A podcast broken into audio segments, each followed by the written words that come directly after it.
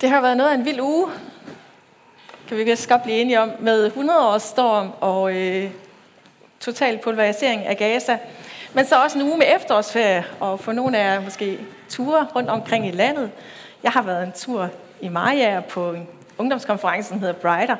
Det var virkelig opmuntrende. Det, var sådan, det tror jeg var sådan en af mine lyspunkter i ferien. Der var også andre, men det var sådan et meget godt lyspunkt for mig at være der sammen med en hel masse 300 unge mennesker, som faktisk satte tid af til at høre om Jesus og være i et fællesskab og blive rustet til livet, øh, livet som ung. Det var det, det, tror jeg, det er nok det, jeg sådan mest tager med mig fra den her uge. De andre ting synes jeg ikke er værd at samle på så meget. Så for mig så blev den her konference besøget der, det blev sådan lidt en oase. Og øh, lidt ligesom David startede med at sige her, så gudstjenesten her, den kan vi også betragte som en oase. Hvor vi lige midt i alt stormværet fokuserer ind for ro, møder Gud, møder hinanden. Og i dag skal vi læse fra Matthæus evangelie kapitel 22, og vi er i Jerusalem. Vi er i dagene lige efter Palmesøndag. Øh, vi er sammen med Jesus på tempelpladsen. Og han er sådan ved at sige de sidste ting om Guds rige, de sidste vigtige ting, som han gerne vil give med, før han skal dø. Himmeriget ligner, det siger han faktisk i tre lignelser næsten lige efter hinanden her, og vi skal så høre den sidste af dem, hvor han forsøger at forklare principperne i Guds rige. Fordi de er så helt anderledes, end det vi kan forestille os. Så vi læser nu fra Matthæus kapitel 22, vers 1-14. Jesus tog til ord og talte igen til dem i lignelser. Himmeriget ligner en konge, der holdt sin søns bryllup. Han sendte sine tjener ud for at kalde de indbudte til brylluppet, men de ville ikke komme. Så sendte han nogle andre tjenere ud, der skulle sige til det indbudte, nu er der dækket op til fest. Mine okser og fødekalve er slagtet.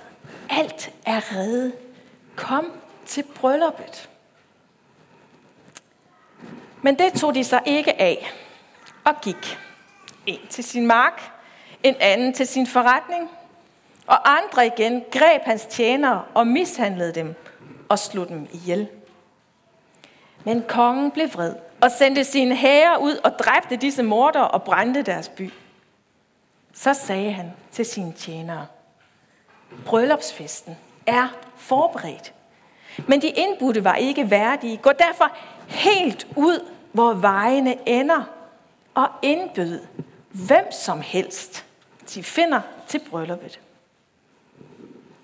Og disse tjenere gik ud på vejene og samlede alle, som de fandt, både onde og gode. Og bryllupssalen blev fuld af gæster.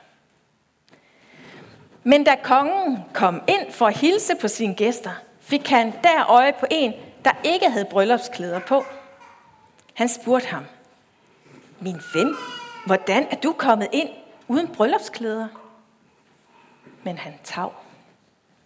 Da sagde kongen til sine tjenere, bind hænder og fødder på ham, og kast ham ud i mørket udenfor. Der skal der være gråd og tænderskæren. De mange er kaldet, men få er udvalgt. Amen. Så vi står her sammen med Jesus på tempelpladsen. Han står og underviser. Foran ham der står de ældste og ypperste præsterne.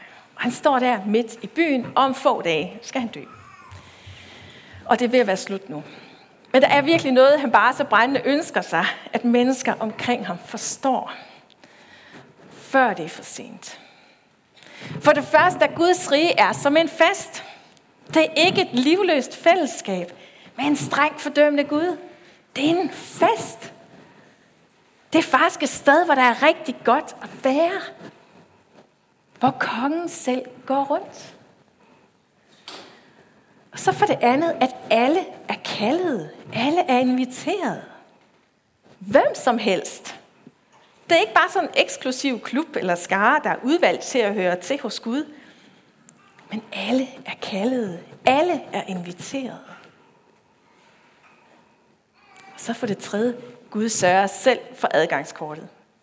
For festtøjet. Vi skal bare møde op. Så bliver vi klædt i det smukkeste tøj. Vi skal ikke selv fremvise en masse gode ting. det perfekte liv, men vi skal møde op. Tag imod invitationen tage bryllupstøjet på og feste.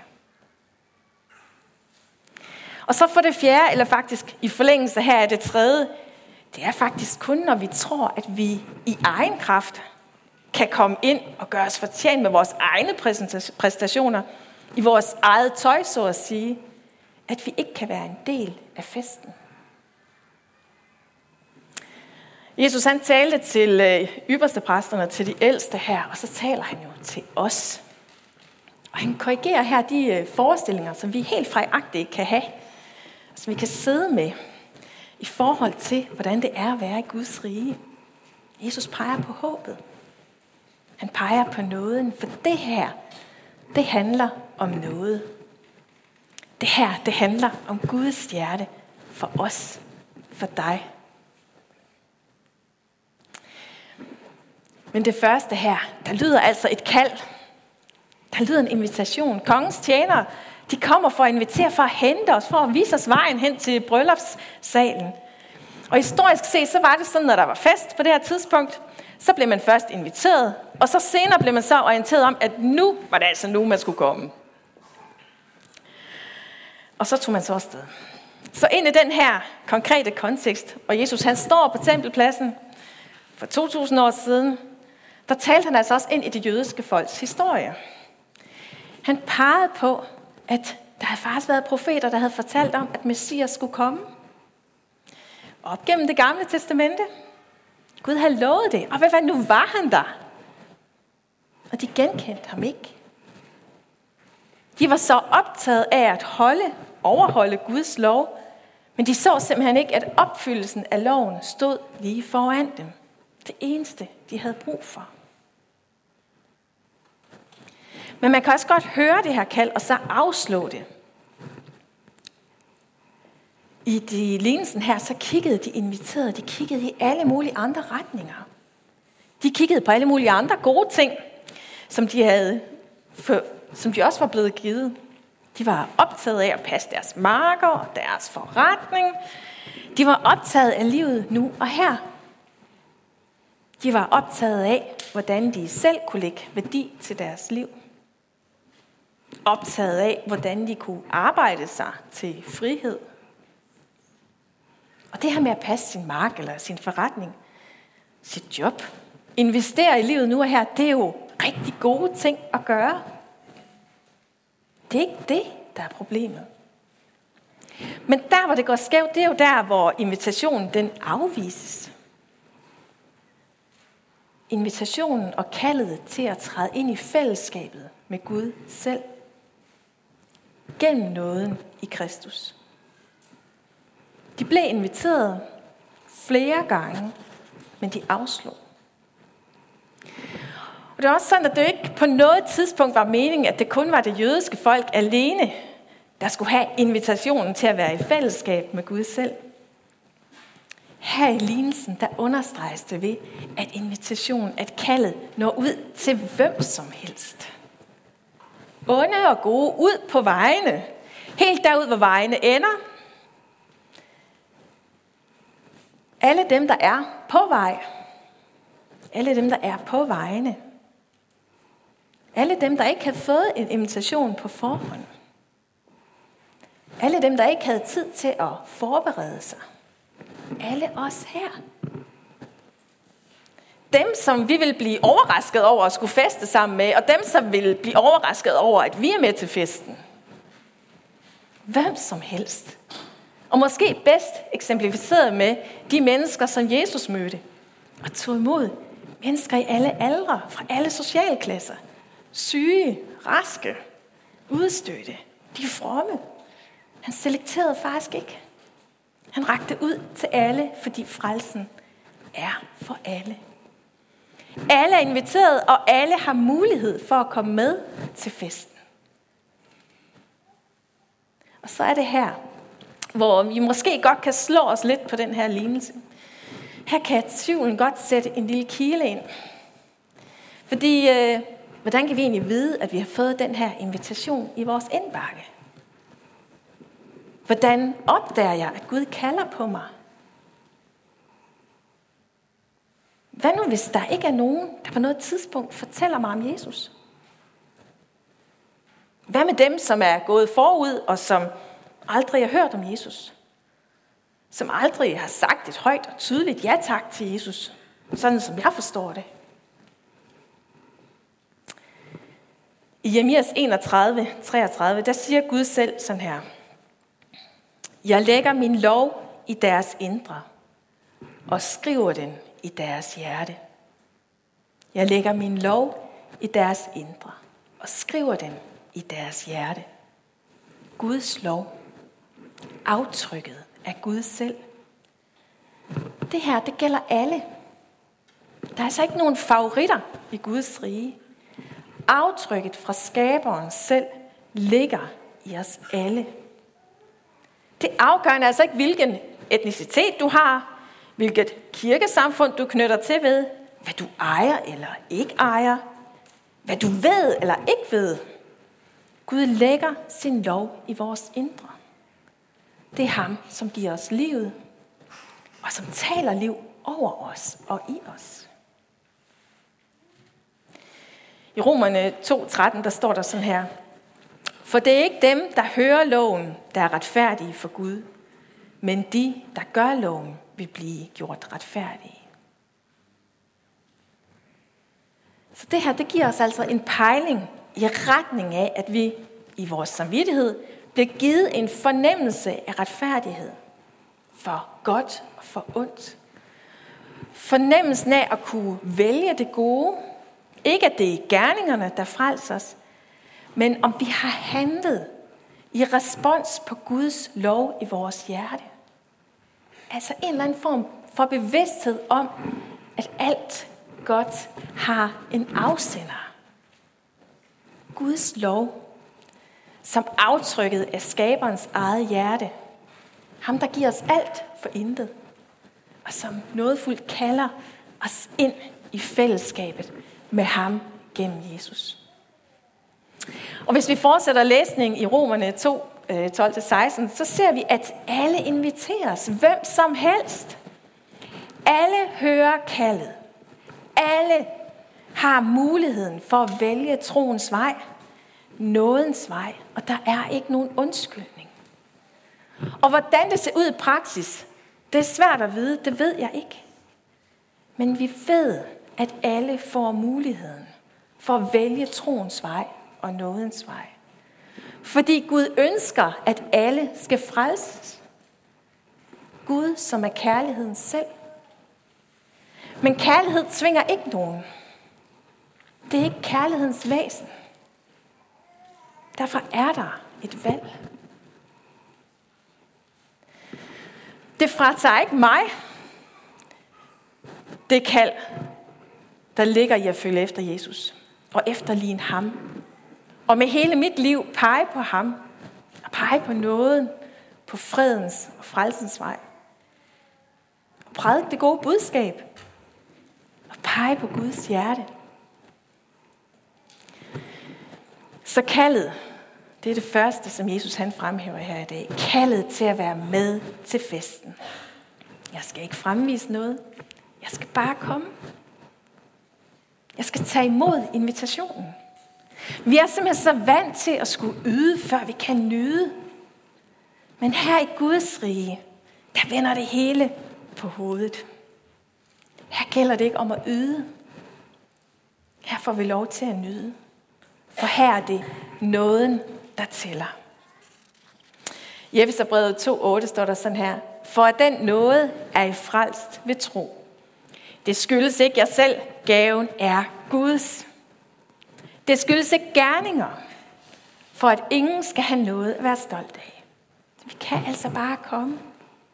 Vi behøver ikke tænke på gaver, tøj og transport. Vi kan tage imod Jesus lige her, hvor vi er. Og det er stærkt det her, og det er håbefuldt. Jesus selv sørger for det hele så er der dem, der siger nej. Og det kan vi jo godt undre os lidt over. Altså tænk sig at være inviteret til den bedste fest nogensinde, og så sige nej. Sige nej til at leve helt tæt på Gud. Sig nej til skaberen selv, der står der. Jeg vil bare så gerne være sammen med dig. Jeg sørget for det hele. Hvordan kan man sige nej?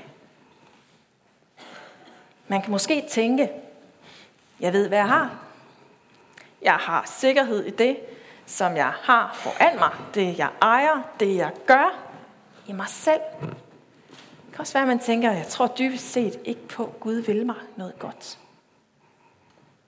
Eller det her, det lyder godt nok for godt til at være sandt. Så snart jeg kommer indenfor på kongeslottet, så klapper fælden garanteret. Så er jeg fanget. Så fratages alt min værdighed. Min frie vilje, min livsglæde. Der kan jo være rigtig mange årsager. Men Guds rige er som en bryllupsfest. Hvor Gud selv sørger for, at du er værdig til at træde ind til festen.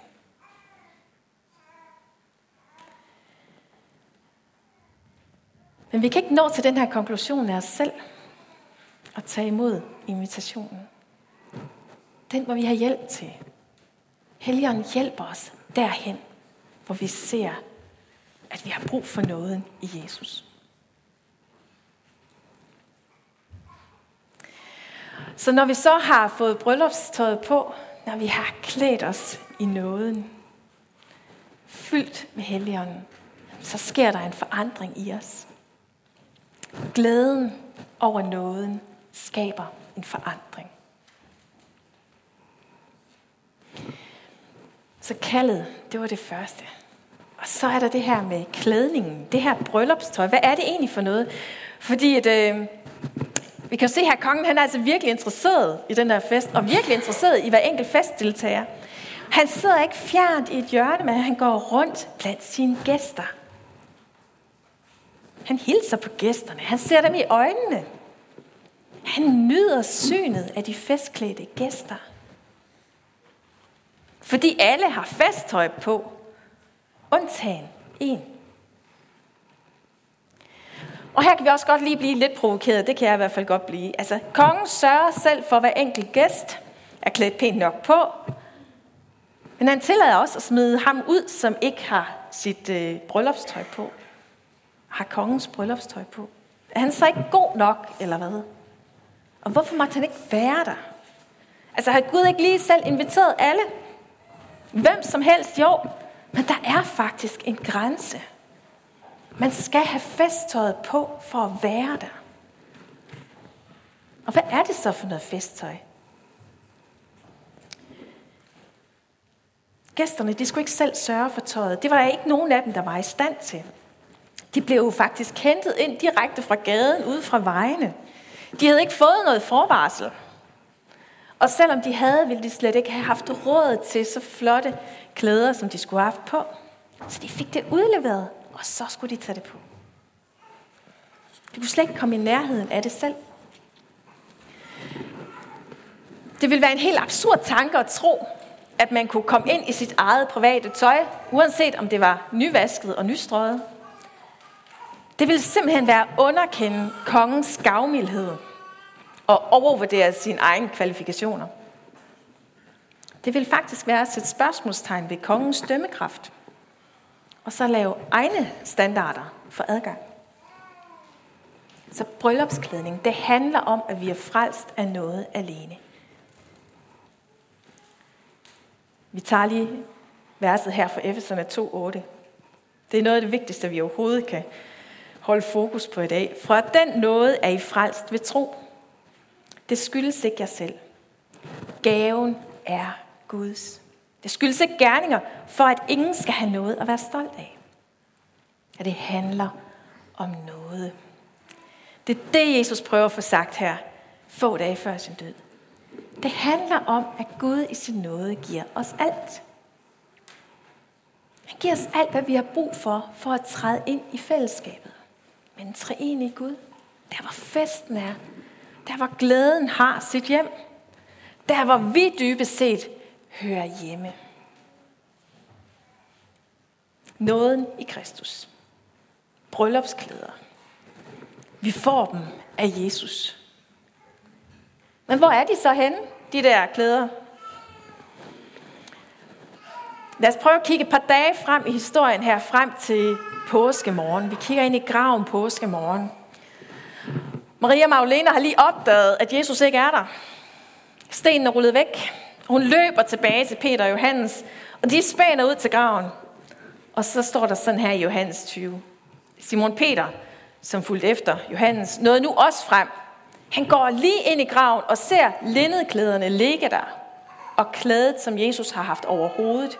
Det lå ikke sammen med lindedklæderne, men det var rullet sammen på et sted for sig selv. Lindeklæderne. Påskemorgen. Den tomme grav. De hvide klæder, de ligger faktisk klar der til os. Retfærdighedens klæder. Det er sådan, de kaldes i den sidste bog i Bibelen, i åbenbaringsbogen. Og der møder vi sådan et meget stærkt billedsprog, hvor der også er tale om et bryllup. Et bryllup mellem Jesus og menigheden. Og det vi lige skal læse om lidt, der kaldes Jesus for lammet, og menigheden kaldes for bruden. Der står sådan her i åbenbaringen 19, 7-8. Nu skal lammets bryllup stå, og hans brud har gjort sig rede. Hun har fået givet at klæde sig i lysende, rene linnedklæder. For linnedklæderne er de helliges retfærdige gerninger.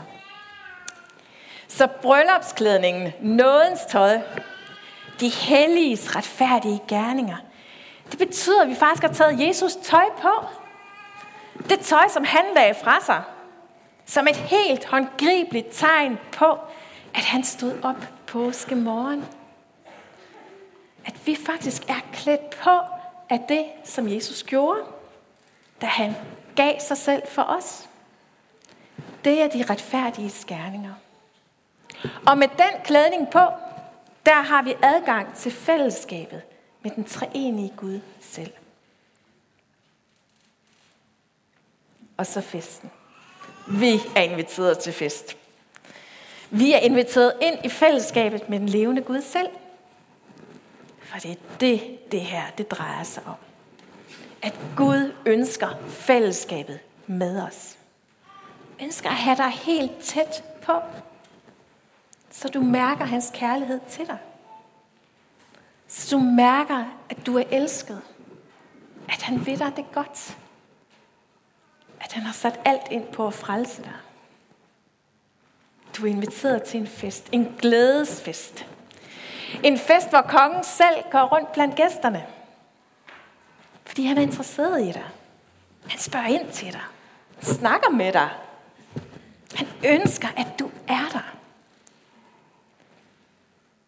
En fest, hvor du må lade dig fylde og beruse af Guds egen ånd, af Helligånden, som bringer fornyelse og god frugt med sig, som trækker dig tættere på Jesus, som åbenbarer nye dybder af Guds kærlighed for dig, og som gør nåden stor, og som lader glæden vokse. Måske hører du kaldet og møder invitationen for første gang i dag. Og til dig vil jeg bare sige, tøv ikke. Tag imod invitationen til at leve i fællesskabet med Gud selv. Tag imod nåden fra Jesus. Tag bryllupstøjet på.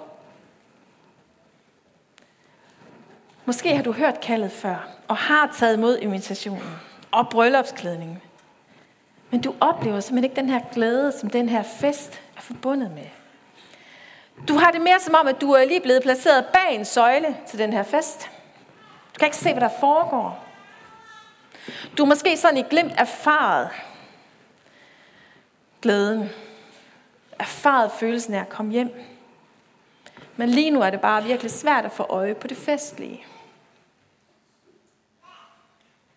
Men altså, lignelsen her handler jo om, at Gud ønsker fællesskabet med dig. Og han selv har sørget for, at det er muligt. Og en dag så kommer vi til at opleve og have det som til festen her, hvor alt er glæde. Og den glæde kan vi glemtvis få lov til at erfare nu. Men igen og igen kan vi godt føle, at vi bliver skubbet om bag ved søjlen, der er i festsalen.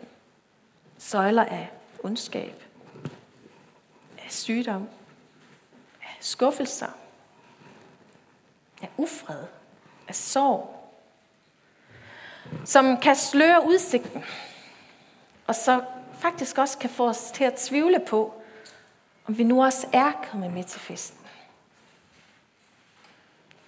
Men selvom vi lige nu har det, som om vi er placeret bag en søjle, så er vi faktisk stadig med til festen, for den er startet. Gud selv er os helt nær i Jesus. Han går med os. Og han står faktisk sammen med os der, når det føles som om vi står bag søjlen. Så står han også der sammen med os. Men en dag så vil alle søjler forsvinde. Festen, som er i gang, der vil fortsætte i en udgave, og der ikke er nogen søjler, som blokerer vores udsigt til noget som helst. Hvor verden er blevet dømt retfærdigt. Hvor glæden kommer til at fylde alt i alle, som er klædt i bryllupstøjet, som Jesus selv rækker os. Amen. Lad os bede sammen. Hvis I har lyst og mulighed for det, må I gerne rejse og være med i bønnen.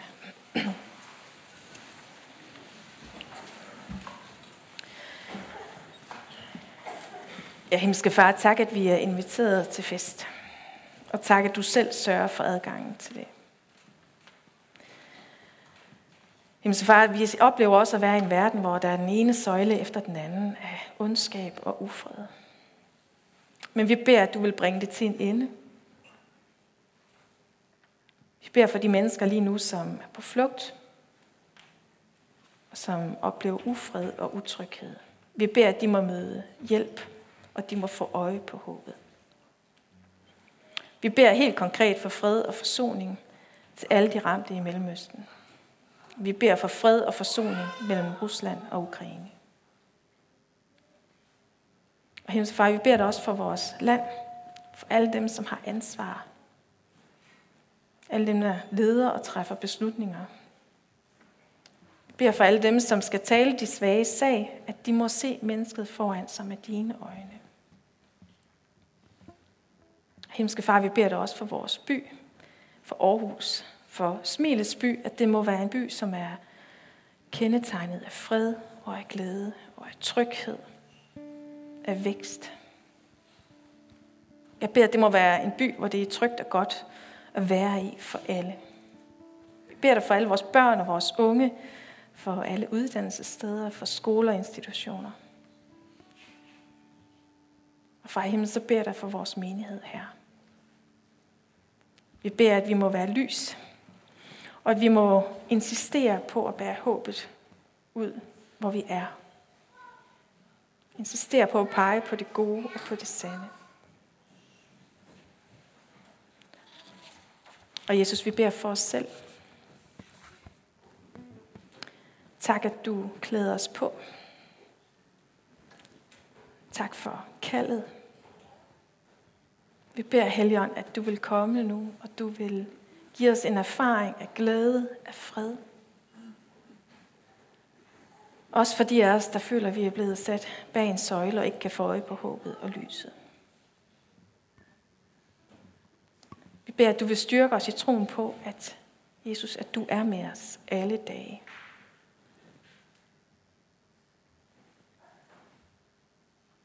Kom, Helligånd.